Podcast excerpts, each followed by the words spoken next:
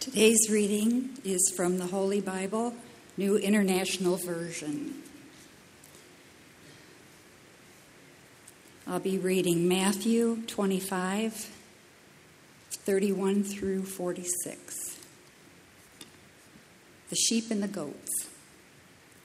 When the Son of Man comes in his glory and all the angels with him, he will sit on his throne in heavenly glory. All the nations will be gathered before him, and he will separate the people one from another, as a shepherd separates the sheep from the goats. He will put the sheep on his right and the goats on his left. Then the king will say to those on his right, Come, you who are blessed by my Father, take your inheritance the kingdom prepared for you since the creation of the world. For I was hungry, and you gave me something to eat. I was thirsty, and you gave me something to drink. I was a stranger, and you invited me in. I needed clothes, and you clothed me.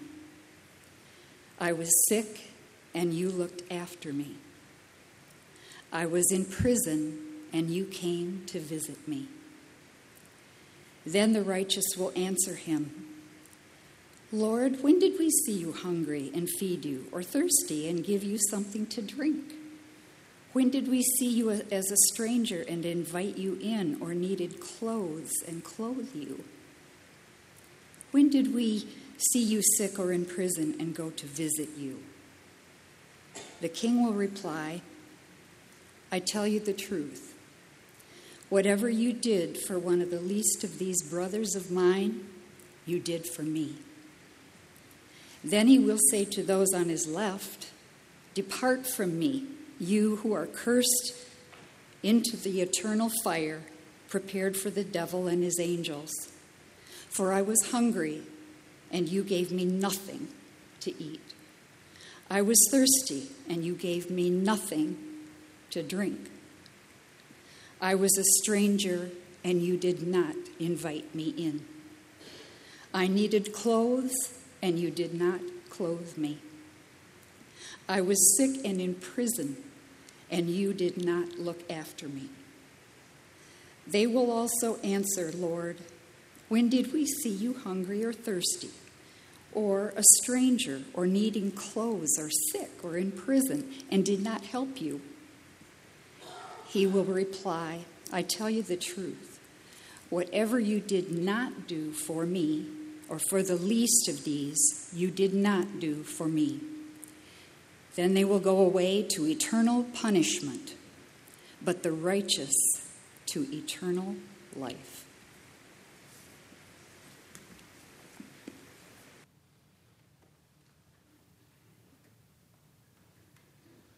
Let's take a moment to pray.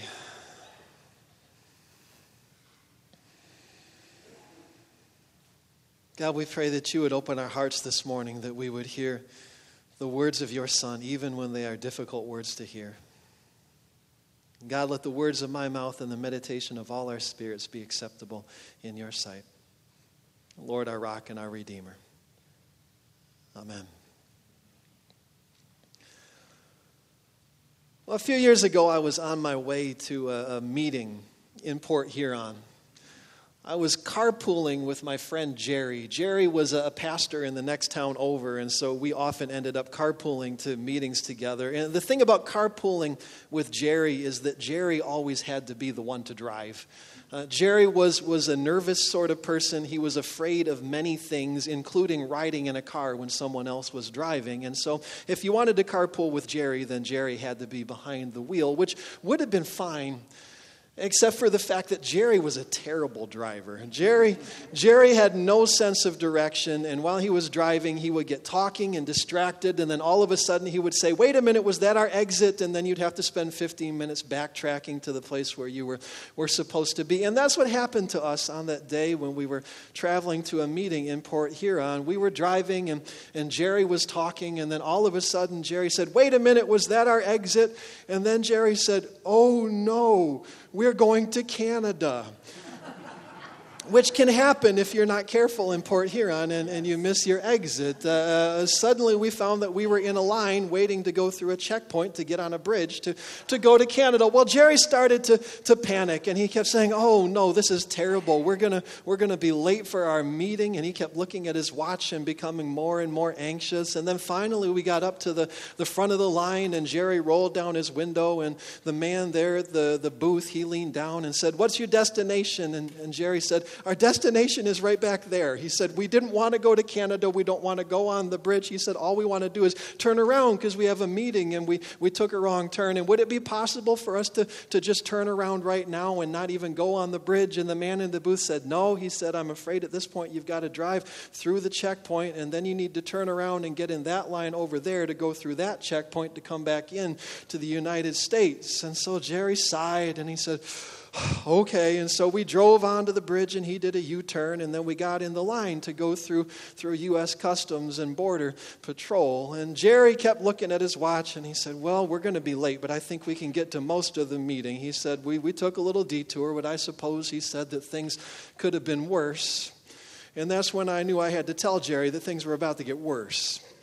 The thing is, that morning when Jerry pulled into my driveway and, and, honked his horn, I was running a little late. I was, was not entirely ready to go. And so I started running around the house and grabbing all of my things. Got my house keys, check. Got my briefcase, check. Got my wallet. No, wait, I don't have my wallet. Where is my wallet? And so I started power walking around the house looking for my wallet in all the places where I usually lose my wallet. But I couldn't find my wallet. My wallet was nowhere to be seen. And then Jerry out in the driveway honked the horn again. And so I just then, in that, that moment, made a split second decision. I said, Well, I said, do I really need my wallet? I said, I'm just going to a meeting in Port Huron. It's not like I'm planning to leave the country or something.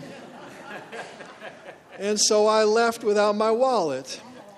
And now here I am on a bridge in between the United States and, Canada with no wallet, no driver's license, no passport, no form of identification whatsoever, not even so much as a, Blockbuster video membership card. I had nothing to prove who I was. And, uh, and so I turned to Jerry and I said, Jerry, I said, uh, there's something I got to tell you.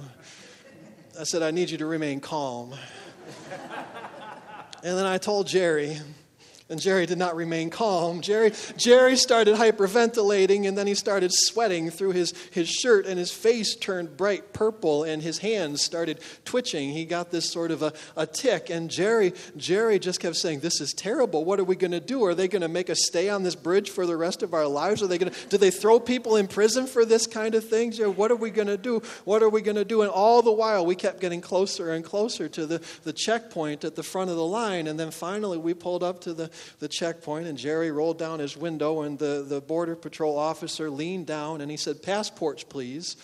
And then Jerry started talking a mile a minute. He said, Listen, so here's the thing. My friend and I, we were, well, he's not really my friend. We just go to meetings together sometimes. We were on our way to a meeting in Port Huron and we took a wrong turn and we got off the exit. We don't want to go to the bridge. We haven't even been to Canada. We just came from over there. If you ask that guy over there, he will tell you that we just did a U turn. And anyway, here's the thing this is funny. I'm sure you're going to think this is funny. My friend this morning, well, he's not really my friend. He left the house without, without his wallet. He doesn't have any form of ID, but he is an American citizen. We're both American citizens. And so if you could just let us through so we could get to our meeting, that would be great. And while Jerry was talking, I'm watching the Border Patrol officer look us up and down, and I can see he's working through some kind of a mental checklist. And, and I'm sure we're ticking every box on that list. There you have, there you have Jerry with his purple face and his sweaty shirt and his twitchy hands. And, and, and, there, and there you have me with this face and, and this beard and, and no identification. And so finally, when Jerry ran out of steam, the, the officer leaned down even farther and he looked at me. He said, Sir, said, Do I understand that you don't have any identification? And Jerry said, That's absolutely right. This is what I'm trying to tell you. As he left the house, and, and the Border Patrol officer said, Sir, I asked your friend a question. I'd like to hear him answer.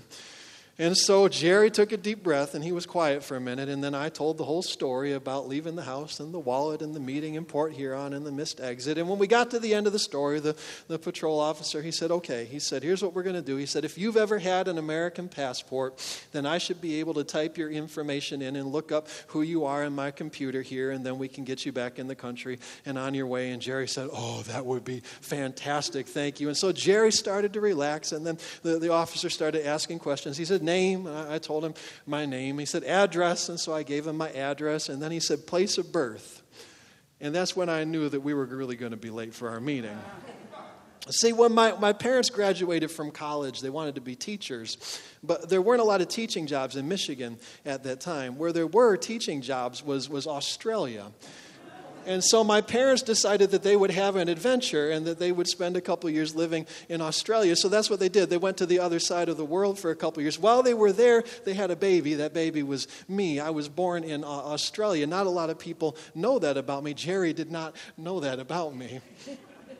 And so when the Border Patrol officer said uh, a place of birth, I swallowed hard and I said, Australia. And that's when Jerry's head exploded.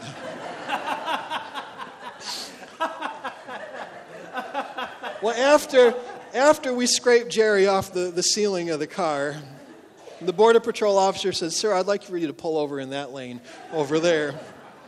The lane that's marked the, the special lane for dangerous weirdos. And so so we pulled over into the special lane for dangerous weirdos, and then they searched us and they searched our car and they asked us all kinds of questions until they decided that we were definitely weirdos, but we probably weren't dangerous. And, and so they finally sent us on our way. Well, at that point, we didn't even bother going to our meeting in, in Port Huron. We just, we just turned around and came straight home. We missed our meeting, but, but on the other hand, they did let us back in the country. And so I suppose that the story has a happy has a happy ending. But, but I have to tell you, uh, I will never forget the way I felt sitting there at that checkpoint, uh, not knowing whether or not they were ever going to actually let us, let us in. I'll never forget the way I felt sitting on that bridge, waiting at that border. It was not a pleasant feeling. It was, it was an uncomfortable sort of feeling. It was a deeply unsettled sort of feeling. It's the same kind of feeling that I get whenever I read, I read this morning's scripture reading. In today's scripture reading, Jesus tells a, a, parable of judgment. How do you feel when you hear me say that word, judgment? Does that make you feel a little bit uncomfortable? Does that make you feel a, little bit unsettled? That word judgment often has that effect on United Methodists. Methodists don't, don't like to talk about judgment. We don't like to hear sermons about judgment. United Methodist preachers don't like to preach sermons about judgment. We would much rather talk about God's love and God's mercy and God's kindness and forgiveness and grace. And we would be perfectly happy never to talk about judgment at all on a Sunday morning because just the idea of judgment makes us uncomfortable and, and unsettled. And of course, maybe that's exactly the reason why every once in a while we need to hear about God's, God's judgment.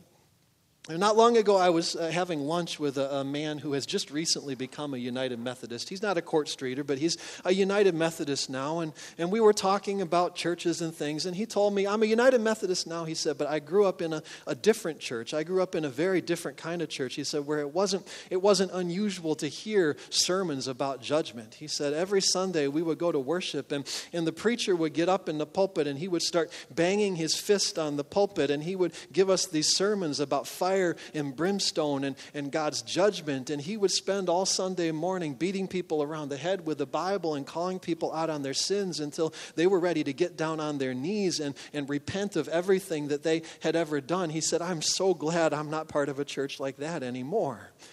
He said, When I grew up in that church, he said, I had this burden of guilt and shame that I carried around on my shoulders, and I was afraid of God, and I was spiritually unhealthy in 17 different ways. He said, And I am so glad that I got out of that church and I found the United Methodist Church where, where we talk more about God's love and God's grace and God's mercy and, and kindness. He said, I love being a United Methodist. He said, But whenever people say, I love being a United Methodist, the next word is always but. He said, But he said, I hope you won't mind a little friendly criticism from somebody who has come to love the United Methodist Church.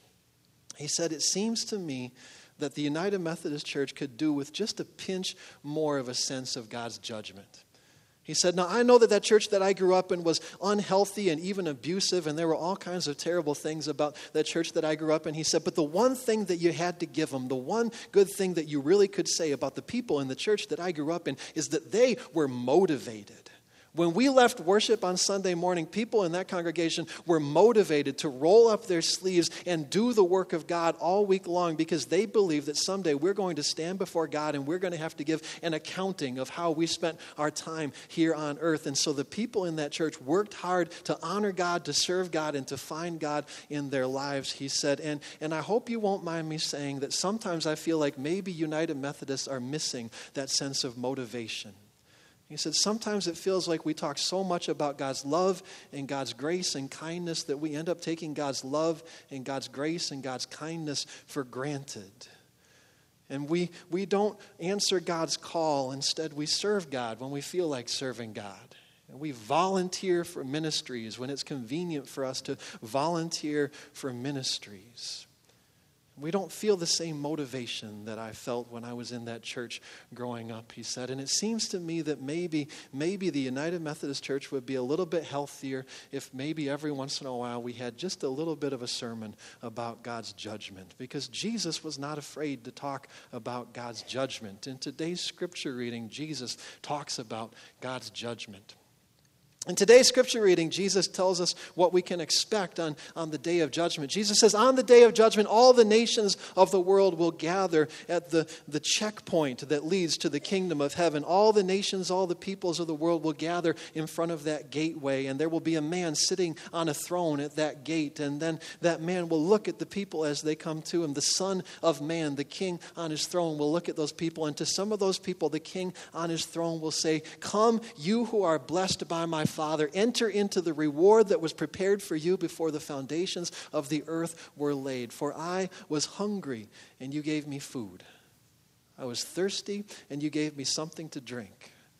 I was a stranger, and you welcomed me. I was naked, and you gave me clothes. I was sick and in prison, and you visited me. And then the righteous, those who are blessed, will say to him, Lord, when did we do these things? When did we see you hungry and thirsty? When did we see you a stranger and welcome you? And then the king on his throne will say to them, Truly I tell you, whatever you have done to the least of these my siblings, you have also done to me.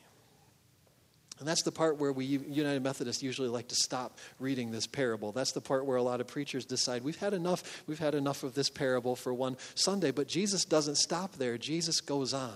And this next part is harder to hear for, for Methodists. And then Jesus says, The king will look at other people as they come to him, and the king will say, Depart from me, go away from me, you who are accursed. For I was hungry, and you did not give me food. I was thirsty, and you did not give me water.